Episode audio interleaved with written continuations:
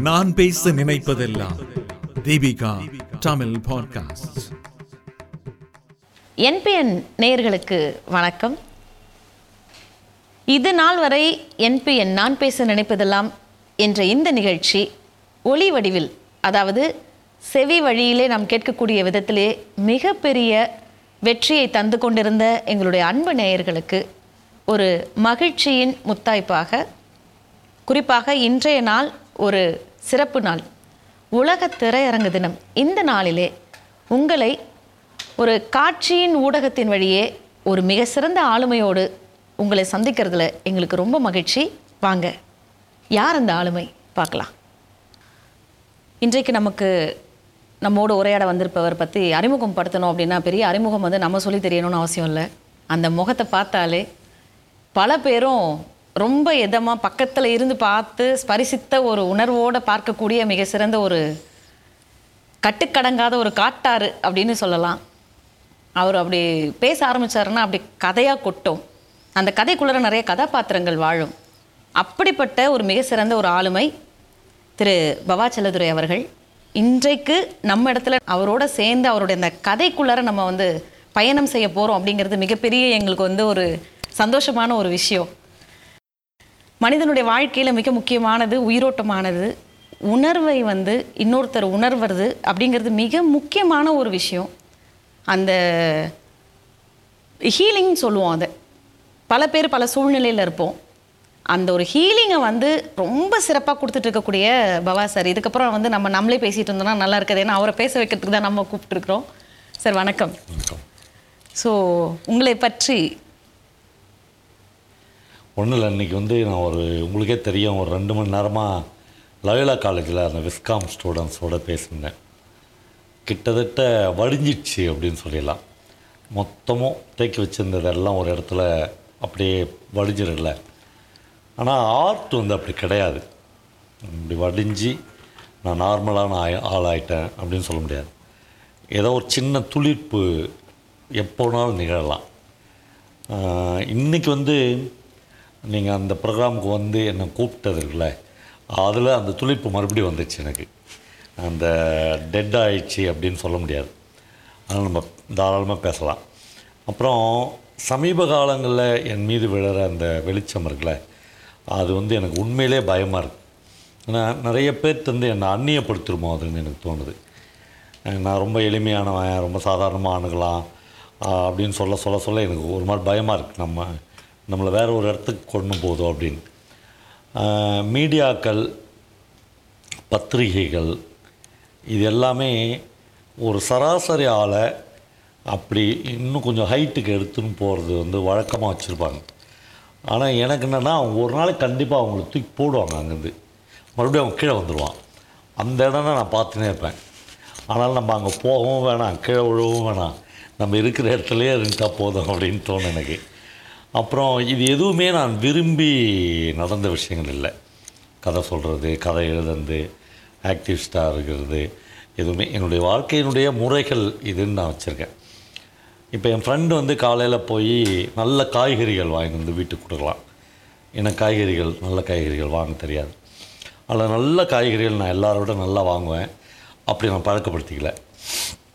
அந்த மாதிரி என்னுடைய வாழ்க்கையினுடைய முறை அப்படின்னு விவசாயம் கதை சொல்கிறது கதை எழுதுறது அப்புறம் இலக்கிய நிகழ்ச்சிகளை கோஆர்டினேட் பண்ணுறது அந்த மாதிரி நான் வச்சுருக்கேன். இந்த வாழ்க்கை முறையை இதே மாதிரி என்னை விட பல மடங்கு அதிகமான பிஸிலையும் இப்படி வச்சுக்கிறவங்களும் எனக்கு தெரியும். ஒரு இடத்துல நான் அவங்கக்கிட்ட இருந்து என்ன மாதிரி ஆட்களை வேறுபடுத்தலானுங்க என்ன மாதிரினா நான் ஒருத்தன் இல்லை. இந்த மாதிரி நூற்றுக்கணக்கான பேர். அது என்னென்னா பல பேர் இந்த வாழ்க்கை முறையை தங்களுடைய சொந்த ச சொத்து சேர்க்கறதுக்கு பசங்களுக்கு சொத்து சேர்க்கறதுக்கு பணம் சம்பாதிக்கிறதுக்கு இன்னும் லக்ஸரியான ஒரு வாழ்க்கைக்கு தொடர்ச்சியாக இப்படி பயணிக்கிறாங்க. அவங்கள வந்து மீடியாக்களோ வரலாறோ எப்பயுமே கவனிக்காது. அதை விட்டுட்டு இதை வந்து பொதுவான ஒரு விஷயங்களுக்கு செய்கிற ஒரு ஆளை எப்பயுமே மீடியாக்கள் கவனிக்கும். அப்படி மட்டும்தான் என்ன நான் அதிலேருந்து வேறுபடுத்திக்க விரும்புகிறேன். அப்புறம் நான் ஆளுமை. அதெல்லாம் இல்லை. அதனால் உண்மையிலேயே ஆளுமைகள்ன்றவங்களாம் வேறு ஆட்கள். நான் இப்படி சொல்லி என்னை ரொம்ப தாழ்த்திக்கிறேன் அப்படிலாம் இல்லை. ஆனால் உண்மையிலேயே ரொம்ப டெடிக்கேட்டடாக இப்போ எனக்கு வந்து விபி குணசேகரன் ஒரு என்னுடைய மென்டர் ஒருத்தர் இருக்கிறார். அவர் வந்து ஐம்பது வருஷத்துக்கு முன்னாடி பி சிவில் படித்தவர் ஒரு மிக மிக செல்வாக்கான ஒரு குடும்பத்தை சேர்ந்தவர். அவருக்கு வந்து சக்தி சுகர்ஸில் வேலை வாங்குறாங்க. அவரால் ஒரு நாலஞ்சு வருஷம் கூட வேலை பார்க்க முடியல. இப்போ பார்த்தீங்கன்னா பவானி அந்த மாதிரியான தாலுக்காக்களில் அந்தியூர் அந்த மாதிரி மலை கிராமங்களில் ஒரு கோல் வச்சுன்னு அவர் ஒவ்வொரு கிராமத்துலேயும் போய் வேலை பார்த்துனே இருக்கிறார். எத்தனை வருஷமாக பார்க்குறாரு? நாற்பது ஐம்பது வருஷமாக பார்க்குறாரு. ஒரு மலை கிராமத்தில் ஒரு மலைவாசிக்கு பிறந்த குழந்தை பேர் கூட அவருக்கு தெரியும். அப்போ எவ்வளோ தூரம் அவர் அதோட ஊடுருவிக்கிறாங்க அவரை கூப்பிட்டு சக்கரை தண்ணி தொட்டு குழந்தையினுடைய நாக்கில் தடவுறாங்க.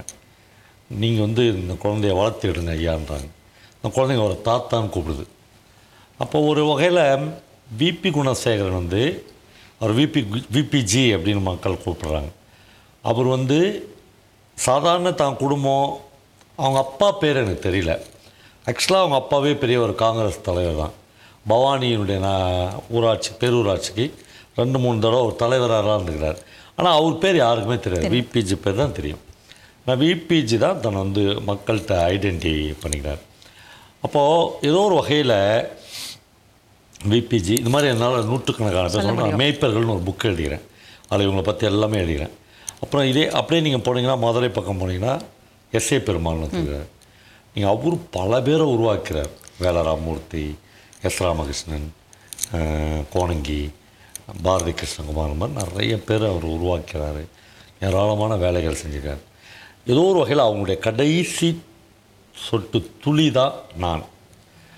ஆனால் அவங்கள மாதிரி ஒரு அவ்வளோ பெரிய ஆக்டிவிஸ்டாக நான் அப்படின்னா இல்லை.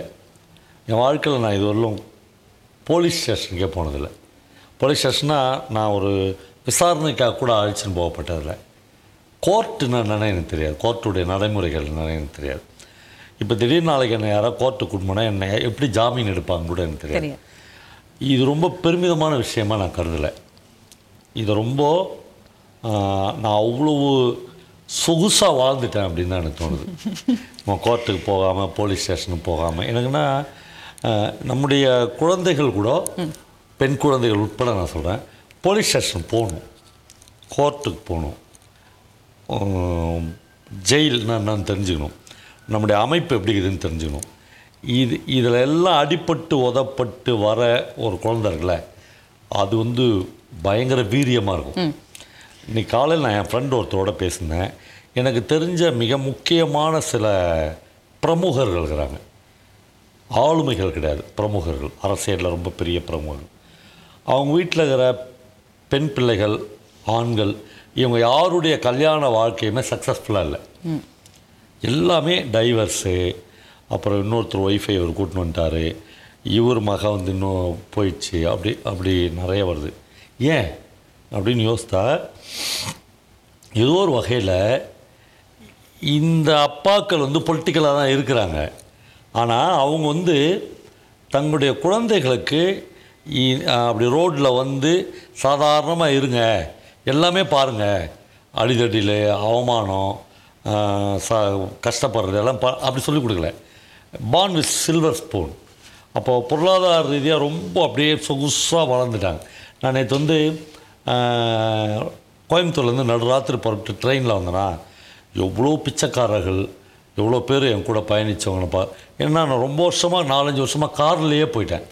பயங்கர குற்ற உணர்வாயிடுச்சு நான் காலைல எங்கள் ரமேஷ் கூப்பிட்டு சொன்னேன் ரமேஷ் ஏதாவது ஒரு ஊருக்கு முடியாத ஒரு காரில் போகலான்டா மற்ற ஊரில் பஸ்ஸில் போகலாம் ட்ரெயினில் போகலாம் அப்படின்னு அதனால் இந்த சொகுசுக்கு உங்கள் உடம்பு பழகிடுச்சுன்னு வச்சுங்க. மனமும் பழகிடும். பழகிட்டிங்கன்னா நீங்கள் சாதாரண லைஃப்லேருந்து வேறுபட்டுருவீங்க. அதாவது இப்போ நீங்கள் சொல்லக்கூடிய பல விஷயங்கள்ல நீங்கள் சொல்லிக்கிட்டே இருக்கிறீங்க எனக்கு உள்ளுக்குள்ளார வந்துக்கிட்டே இருக்கிறதும் அதில் குறுக்கிடுறதும் பார்த்தீங்கன்னா நீங்கள் சொன்ன அந்த கதையில் இருக்கக்கூடிய கதாபாத்திரங்கள் தான். ஃபர்ஸ்ட் நீங்கள் சொன்ன விஷயம் வந்துட்டு ஒரு பெரிய பிம்பமாக என்ன நான் ஆக்கிக்க விரும்பலை ஏன்னா என்னைக்கா இருந்தாலும் அந்த பிம்பம் ஒரு நாள் உடையும். அதை நோக்கி என்னுடைய உழைப்பு இல்லை. நான் ஒரு சாமானிய மனுஷனாக தான் இருக்கணும்னு நினைக்கிறேன். இது வந்து பவாவுடைய பிம்பத்தை காட்டுறது அந்த பரிசுத்தமான உள்ளம். சாமானிய மனிதர்கள் உன்னை சுற்றி இருக்கிறவங்கள முகர்ந்து பாரு. ஒரு அவனு கூட வாழ்ந்து பாரு. அவனுடைய வழிகளை புரிஞ்சுக்கோ.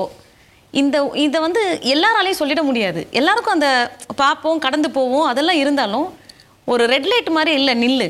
அது பாரு என்னன்னு பாரு அப்படின்னு சொல்றதுக்கு எங்களுக்கு ஒரு பவா கண்டிப்பா தேவை. ஸோ அதனால வந்து அடுத்த தலைமுறைக்கு உங்களை பற்றிய முக்கியத்துவம் அப்படிங்கிறது உங்களை ஒரு ஒரு ஸ்டார் செலிபிரிட்டி அப்படின்னு பார்த்தீங்கன்னா தன்னை மட்டுமே மையப்படுத்தி தனது திறமை மட்டுமே மையப்படுத்தி செலிபிரிட்டி ஆகிறவங்க இருக்கிறாங்க. ஆனால் சாமானிய மக்களை அடையாளத்தை இந்த சமூகத்துக்கு காட்டி மிகப்பெரிய எல்லாருடைய மனசுலயும் சிம்மாசனமாக உட்காந்துருக்கிறவர் தான் எங்க பவா. ஸோ அதனால நீங்க ஃபர்ஸ்ட் சொன்ன அந்த கருத்துக்கு இது எங்களுடைய ரசிகர்களுடைய அதெல்லாம் இல்ல. இது- பார்வை இது வந்து உங்க கருத்து தான் எனக்கு தோணுது. ரசிகர்களுடைய பார்வை. ஏற்கனவே அந்த ஒரு இன்டர்வியூ வந்துச்சு.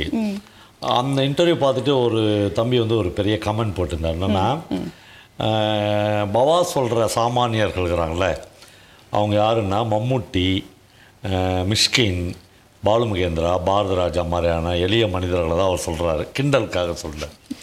அப்புறம் அவருடைய எல்லா இன்டர்வியூலேயும் அவர் மனைவி சைலஜா அவருடைய பொண்ணு மானசி அவருடைய பையன் வம்சி அவருடைய மனைவியினுடைய சிஸ்டர் ஜெயஸ்ரீ இவங்கள பற்றிலாம் அவர் ரெகுலராக சொல்கிறாரு அப்படின்னு தோணுச்சு எனக்கு. அப்படின்னு அவர் எழுதியிருந்தார்.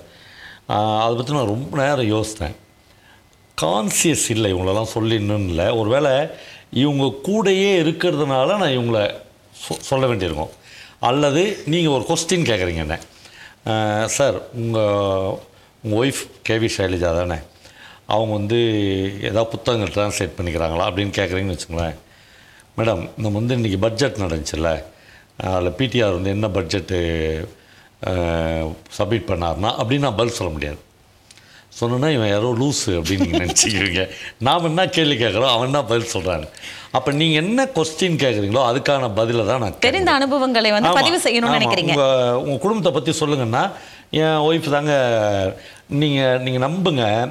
நான் வந்து இந்த குடும்பம் அப்படின்ற ஒரு அமைப்பு இருக்குல்ல அதில் அதுலேருந்து கொஞ்சம் கொஞ்சமாக விடுபடணும்னு நினைக்கிறேன். அல்லது இப்பயே நான் ஒரு ஃபிஃப்டி பர்சன்ட் விடுபட்டு தான் இருக்கிறேன்னு தோணுது. ஆரம்பத்துலேருந்தே நான் அப்படி தான் இருக்கேன். என்னுடைய சில நண்பர்கள் குடும்பத்தை நான் சொல்கிறது வந்து நல்லா புரிஞ்சுங்க குடும்பத்தை பிரேக் பண்ணின்னு போகிறதில்ல மன ரீதியாக குடும்பத்திலேருந்து விலகி இருக்கிறது. அப்படி இருந்தாவே நீங்கள் வந்து பல விஷயங்களை சாதிக்க முடியும். ஃபஸ்ட்டு ஃபஸ்ட்டு நம்மளை இந்த இந்த மொத்த லைஃப் இதில் ஒட்டு மொத்தமான அறுபது வயசு எழுபது வயசுன்னு வச்சுங்களேன். ஒரு பத்து இருபது வருஷத்தை கழிச்சிடுங்க. மற்ற நாட்களில் உங்களுடைய பிரதானமான எய்ம் என்னவா இருக்குது நீங்கள் என்னவா இருக்குன்னா நீங்கள் ஒரு வீடு வாங்கிடணும் நீங்கள் ஒரு கார் வாங்கணும் அப்புறம் ரெண்டு ரூமுக்கு ஏசி பண்ணணும் அப்புறம் கொஞ்சம் கொஞ்சமாக உங்கள் பிள்ளைங்களுக்கு சொத்து சேர்த்து வைக்கணும். முடிஞ்ச அளவுக்கு அவங்களுக்கு சொத்து சேர்த்து செத்துடணும் அவ்வளோ இந்த இந்த மனநிலையிலிருந்து நீங்கள் விடுபட்டாவே இந்த இதுதான் நான் குடும்ப அமைப்பிலேருந்து வெளியேறது மன ரீதியாக சொல்ல ஃபிசிக்கலாக சொல்ல. அப்படி போயிட்டீங்கனாவே நம்ம கூட படித்த பையன் நம்மக்கிட்ட வந்து நம்ம காரில் உட்காந்துக்கும்போது பத்து ரூபா கொடுங்க சார் பீடி பிடிக்கணும் அப்படின்னு கேட்குறான் அவன் நம்ம கூட காலேஜில் படித்த என் ஃப்ரெண்டு இவங்க வாழ்க்கை எப்படி இருக்குது? இவங்களுக்கு நம்ம என்ன தோல் கொடுக்க முடியும்? அப்படின்னு யோசிக்க முடியும். நீங்கள் திரும்பி திரும்பி உங்கள் பிள்ளைங்களுக்கு சொத்து சேர்த்து வைக்கிறதா உங்கள் லைஃப்னு உங்களை சுருக்கிக்கினீங்கன்னு வச்சுங்களேன் இந்த வாழ்க்கை போயிடும். நான் என் மன ரீதியாக என்னை அறியாமலே நான் அப்படி தான் இருக்கிறேன். எனக்கு வந்து எங்கள் வம்சிக்கு மானசிக்கு இதை கொடுக்கணும் அதை கொடுக்கணும் எனக்கு தோணல. அவங்களே அவங்கள பார்த்துக்குவாங்கன்னு தோணும். அப்புறம் முக்கியமான ஒரு ஒரு ஒரு விஷயம் நான் சொல்கிறேன் நீங்கள் உங்கள் பிள்ளைங்களுக்கு ஒரு சொஃபிஸ்டிகேட்டடான லைஃப்பை அமைச்சு கொடுக்குறீங்கன்னு வச்சுங்க. அல்லது அவங்களுக்கு அளவுக்கு மீறிய சொத்து சேர்த்து வைக்கிறீங்கன்னு வச்சுங்க. அவங்கள வந்து நீங்கள் ஒன்றும் இல்லாத ஆக்குறீங்கன்னு அர்த்தம். இப்போது என் ஃப்ரெண்டோட பையன் இருக்கான். அவனை அந்த ஃப்ரெண்டு ரொம்ப கஷ்டப்பட்டு பிஇ படிக்க வச்சிட்டார். அவர் தான் படிக்க வைக்கணும் இல்லையா? அதான முறை. படிக்க வச்சிட்டாரு. இப்போ பிஇ படித்து அவன் பதினஞ்சு வருஷமாக சும்மா வீட்டிலே இருக்கிறான். ஃபேஸ்புக் பார்க்குறான் வாட்ஸ்அப் பார்க்குறான் பசங்களோட ஊர் சுற்றுறான் இந்த அப்பாவுடைய வேலை வந்து அவனை படிக்க வச்சிட்டாரு. மற்றதெல்லாம் அவன் தான் முயற்சி எடுத்து பண்ணும். இல்லைப்பா நீ நீ அதே பண்ணுப்பா நான் உனக்கு சொத்து சேர்த்து வைக்கிறேன் அப்படின்றாங்களே அவங்க தான் இந்த தொண்ணூறு பர்சன்ட் இந்த லஞ்ச வழக்கில் மாட்டுறவன். கைது பண்ணப்படுறவன். ஏன்னா அவனுக்கு பேராசை இருக்குது பிள்ளைக்கு எடுத்துன்னு போய் கொடுத்துணுன்னு டேய் நீ அவனை முதல்ல ஒரு உழைக்கிறதுக்கு அனுப்புடா. நீ முதல்ல அவனை அடி வாங்க வை அவனை உத வாங்க வை அவனை அவமானப்பட வை. எல் நீ இப்ப சொல்லாத அது அதெல்லாம் மோதி முட்டி வந்தான்னா அவன் ஒரு லைஃப்குள்ளே போவான். நீ ஏன் அவனுக்கு வந்து எல்லாமே பண்ணி கொடுக்குற? அதில் தான் நீ வந்து மாற்ற நீ தான் ஜெயிலுக்கு போகிற இதுதான் லைஃபோட என்னுடைய பார்வையில் நான் வாழ்க்கையை அணுகிற விதம்னு வச்சுக்கலாம். இதுல வந்து நீங்க ஃபர்ஸ்ட் சொல்லும்போது வந்துட்டு இந்த பிம்பம் எனக்கு வேணாம் அந்த உடையறது எனக்கு வேண்டாம் நான் நானா இருக்கிறதுன்னு போது ஜெயகாந்தனுடைய ஒரு நிலைப்பாடை பார்த்தேன். ஏன்னா ஒரு முறை வந்து அவருடைய அந்த கார் வந்து நிக்குது அவங்க மனைவி வந்து தட்டு ஃபுல்லா வந்துட்டு இது கொடுக்குறாங்க. இது நான் வாங்கணும்னு எனக்கு வேணாம் அதை நான் திருப்பி கொடுக்கணும்னு எனக்கு வேணாம் நான் என்ன நானா இருக்க விடு. இந்த இடத்துல நான் ஜெயகாந்தனுடைய நிலைப்பாடை பார்க்குறேன். ரெண்டாவது வந்து மனிதர்களுடைய அவர்களுடைய உணர்வுகளையும் அவங்களுடைய வழிகளையும் அவங்களுடைய வாழ்க்கையையும் சுத்தி இருக்கிறவங்களையும் நீ படி பழகு வாழ் அப்படின்னு சொல்லும் பொழுது டார்க் டாக்டர் கேவோட அந்த ஒரு வாழ்வியல் சூழலை நான் பார்க்குறேன். அவர் சொன்னது சிம்பிள் அவ்வளோதான் யானையை ஃபர்ஸ்ட் நீ ஸ்மெல் பண்ண தெரிஞ்சுக்கிட்டீனாலே நீ இந்த காட்டுக்கு வந்து. அதிகாரி ஆயிரலாம் அப்படிங்கிறது உங்க கதை. இப்போ எதுக்கு இதெல்லாம் நாங்க சொல்ல வரோம் அப்படின்னா இன்னைக்கு உங்ககிட்ட நான் எடுக்கணும்னு நினைச்சு அள்ளி தூக்கிட்டு போகணும் அப்படின்னு நினைச்ச ஒரு விஷயம் என்ன அப்படின்னா கதைகளை எழுதி வைத்து செல்லக்கூடிய ஆளுமைகள் ஒரு பக்கம் இருக்கிறாங்க. கதையை நான் படிக்கும்போது ஒவ்வொருத்தருடைய பார்வைக்கும் உணர்வுகள் வேறுபடும். எந்த உணர்வில் அவங்க சொன்னாங்கன்னு எல்லாத்துக்கும் எழுத ஆரம்பிச்சாங்கன்னா இந்த இடத்துல இவங்க வந்து முகத்தை சுளித்து கொண்டு இதை சொன்னார்கள்லாம் எழுத முடியாது. அவனுக்கு ஒரு தோணும் அதை எழுதுவாங்க. ஆனால் அதை கொண்டு போய் அந்த தளத்தில் போய் சேர்க்குறீங்க பார்த்தீங்களா அங்கே தான் அந்த கதை வந்து போய் எங்களை மாதிரி இருக்கக்கூடிய சாதாரண மக்களுக்கு புரியிற மாதிரி போய் சேருது. இது எந்த அளவுக்கு எனக்கு பர்சனலாக ஒரு மாற்றத்தை ஏற்படுத்துதுன்னா காதல் அப்படின்னாலே ஒரு பொறுமை இருக்கு. நீங்க நினைக்கிற மாதிரி வரையறுக்கப்பட்ட காதல்லாம் கிடையாது. அதை மீறிய காதல் இருக்கு. பெண்களுடைய உணர்வுகள்ல மீறல் இருக்கு. இந்த வார்த்தையெல்லாம் எங்களுக்கு தெரியாது. நாங்க வந்து ஜெயகாந்தனை முழுமையா படிக்கல ஜெயமோகனை முழுமையா படிக்கல. பட் பவாவோட கதையை கேட்டிருக்கிறோம். ஸோ இங்கேருந்து எங்களுடைய கேள்வி என்ன நான் வைக்கிறேன் அப்படின்னா கதைகள் அழிந்தாலும் கதாபாத்திரங்கள் நின்றுகிட்டு இருக்கு. அந்த உணர்வுகளோட நீங்கள் வெளிப்படுத்தும் பொழுது அது இன்னும் உயிரோட்டமாக சேருது. இது அடுத்த தலைமுறைக்கு கொண்டு போகும்போது மிகப்பெரிய பொறுப்பு பவாக்கு இருக்குது அப்படிங்கிறது எங்களுடைய மிகப்பெரிய எதிர்பார்ப்பு. எனக்கு நீங்கள் சொல்கிறது உள்ளபடியே சந்தோஷத்தை கொடுத்தாலும் நீங்கள் சொல்கிறதுல ஒரு பெரிய ஆபத்து இருக்குது. என்னென்னா இப்போ யானை டாக்டர் வச்சுங்களேன். ஜெயமோகனே எனக்கு சொன்னார் ஒரு நாள். என்னென்னா அவரை ரெண்டு பேர் போய் என்னை சினிமாவில் யார்கிட்ட சேர்த்து விடுங்க சார் அப்படின்னு கேட்டுக்கிறாங்க. இப்போது சமீபத்தில். அவர் வந்து நீங்கள் படிப்பீங்களா? வாசிக்கிற பழக்கம். படிப்பேன் சார் வாசிப்போம் யார் யார் கதை படிச்சுக்கிறீங்க? அப்படின்னு கேட்டுக்கிறாங்க. பவாச்சலதுரை எழுதின யானை டாக்டர் பவாச்சலதுரை எழுதின சோட்டு கணக்கு படிச்சுக்கிறேங்கிறாங்க அவர் வந்து சிரிச்சுட்டு வெரி குட் நல்லா தான் படிச்சுக்கிறீங்கன்னு சொன்னார். அப்போ என்கிட்டயே அதை அவர் சொன்னார். அவர் எந்த விதமான ஒரு ஈகோவும் இல்லாத அதை எடுத்துக்கினார். என்னென்னா இப்போ யானை டாக்டரும் சோட்டு கணக்கும் நான் எழுதின கதைகள் அப்படின்னு அவங்களுக்கு பதிவாயிருக்கு. அப்புறம் இன்னொரு சம்பவமே அவரே சொன்னார். இப்போ நான் ஒரு ஒரு இன்டர்வியூவில் சொல்கிறேன்ல அவர் பார்ப்பார் அவருக்கு நண்பர்கள் அனுப்புவாங்க அதனால் அதில் எந்த பொய்யும் கிடையாது. இன்னொரு சம்பவம் என்னன்னா நாகர்கோயிலில் ராம் தங்கம்னு ஒரு யங் ரைட்டர் அவர் ஏதோ நைட்டில் மிட் நைட்டில் இங்கே போயிட்டு வரும்போது போலீஸில் அவரை பிடிச்சிட்டாங்க. அவர் வந்து பிடிச்சிட்டப்போ அந்த எஸ்ஐ எல்லோரும் விசாரிக்கிறாங்க ஒன்று அவர் சொல்கிறார் சார் நான் ரைட்டர் சார் அப்படின்னு அந்த தம்பி சொல்கிறான் ரைட்டரா அப்படின்னு சரி யாராவது அஞ்சு ரைட்டர் பேர் சொல்லுன்றார் அந்த எஸ்ஐ உடனே அவர் வந்து நாகர்கோயில் நாகர்கோயிலே மிக புகழ்பெற்ற எழுத்தாளர் ஜெயமோகன் தான். ரெண்டு பேர் தான். சுந்தரராமசாமி ஜெயமோகன். வந்து ஜெயமோகன் சார் யார் அவர் அப்படின்னு கேட்டுக்கிறாரு. அப்புறம் ரெண்டாவதாக அந்த எஸ்ஐஏ பவாச்சலதுரை தெரியுமா அவனுக்குன்னு கேட்டுக்கிறார். சார் அவர் பு- பதிப்பதில் தான் என் புக்கெலாம் போட்டு அவர் தெரியும்னா நீ போ அப்படின்ட்டுக்கிறார். இது ஜெயமோகன் தான் சொன்னார். இப்போ என்னென்னா இது எனக்கு எந்த வகையிலையாச்சும் சந்தோஷத்தை கொடுக்கல சத்தியமாக சந்தோஷத்தை கொடுக்கல. என்னென்னா ஒரு திகிலை கொடுக்குது. நான் உண்மையான ரைட்டர் அவங்கிற நாம் வந்து சும்மா அவங்க கதையை எடுத்து சொல்கிறாளே நம்மளை போலீஸ்காரனுக்கு தெரிஞ்சுக்குது. நம்மளை வந்து யாரோ ரெண்டு அசிஸ்டன்ட் டைரக்டர் தெரிஞ்சுக்குது. அவரு தெரியலையடா இது எவ்வளோ பெரிய ஆபத்து அப்படின்னு தோணுது. ஏன்னா நாங்கள் ரெண்டு பேருமே ஒரு மெர்ச்சூடாக அதை எடுத்துக்கிறப்போ இதை கடந்து போகிறோம் அவர் கதையை நான் சொல்லி உலகத்துக்கு நிரூபிக்கணும்னு எந்த அவசியமும் கிடையாது. கதைகள் என்றைக்கா இருந்தாலும் இப்போ நான் நான் நான் புதுமை பித்தனை சொல்லி அழகிரி சாமி நான் சொல்லி தெரிய போகுது? எல்லாருக்கும் அவங்களுக்கு தெரியும். இன்னும் கொஞ்சம் லேட் ஆகலாம். அப்புறம் மீடியம் மாறி இருக்கு. எழுதுகிற மீடியத்துலேருந்து கேட்குற மீடியத்துக்கு மனிதர்கள் மாறி இருக்காங்க. அந்த இடத்த நான் கொஞ்சம் ஃபில்லப் பண்ணிக்கிறேன். கொஞ்சம் கொஞ்சம் தான். ஃபில்லப் பண்ணிக்கிறேன். இதுக்காக என்னை வந்து இத்தனை லைட்லாம் போட்டு நீங்கள் இன்டர்வியூ பண்ணீங்கன்னு வச்சுங்க நான் கஷ்டமாக தான் இருக்கும். ஆனால் என்னென்னா அந்த சொல்லும் போது அது ஒன்றும் இல்லை. என்னென்னா ஒரு ஆர்டிஸ்ட் வந்து நாடகத்தில் இது நிறைய நடக்கும்.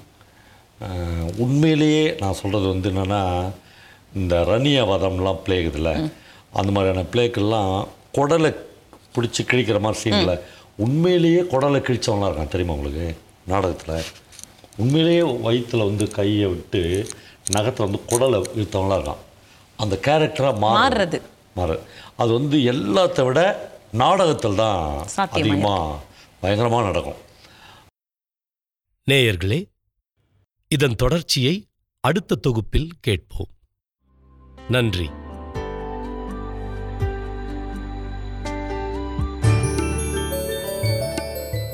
இந்த வலையொலியை தயாரித்து வழங்குவது தீபிகா ஊடக மையம். இணைந்து வழங்குவோர் டான்போஸ்கோ கல்லூரி. சென்னை. குரல் வடிவம் அமளி. ஒலி வடிவமைப்பு வின்ஸ்டன். மீண்டும் மீண்டும் கேட்கத் தூண்டும் நான் பேச நினைப்பதெல்லாம். தீபிகா தமிழ் பாட்காஸ்ட். வாரம் இருமுறை சந்திப்போம். சிந்திக்க.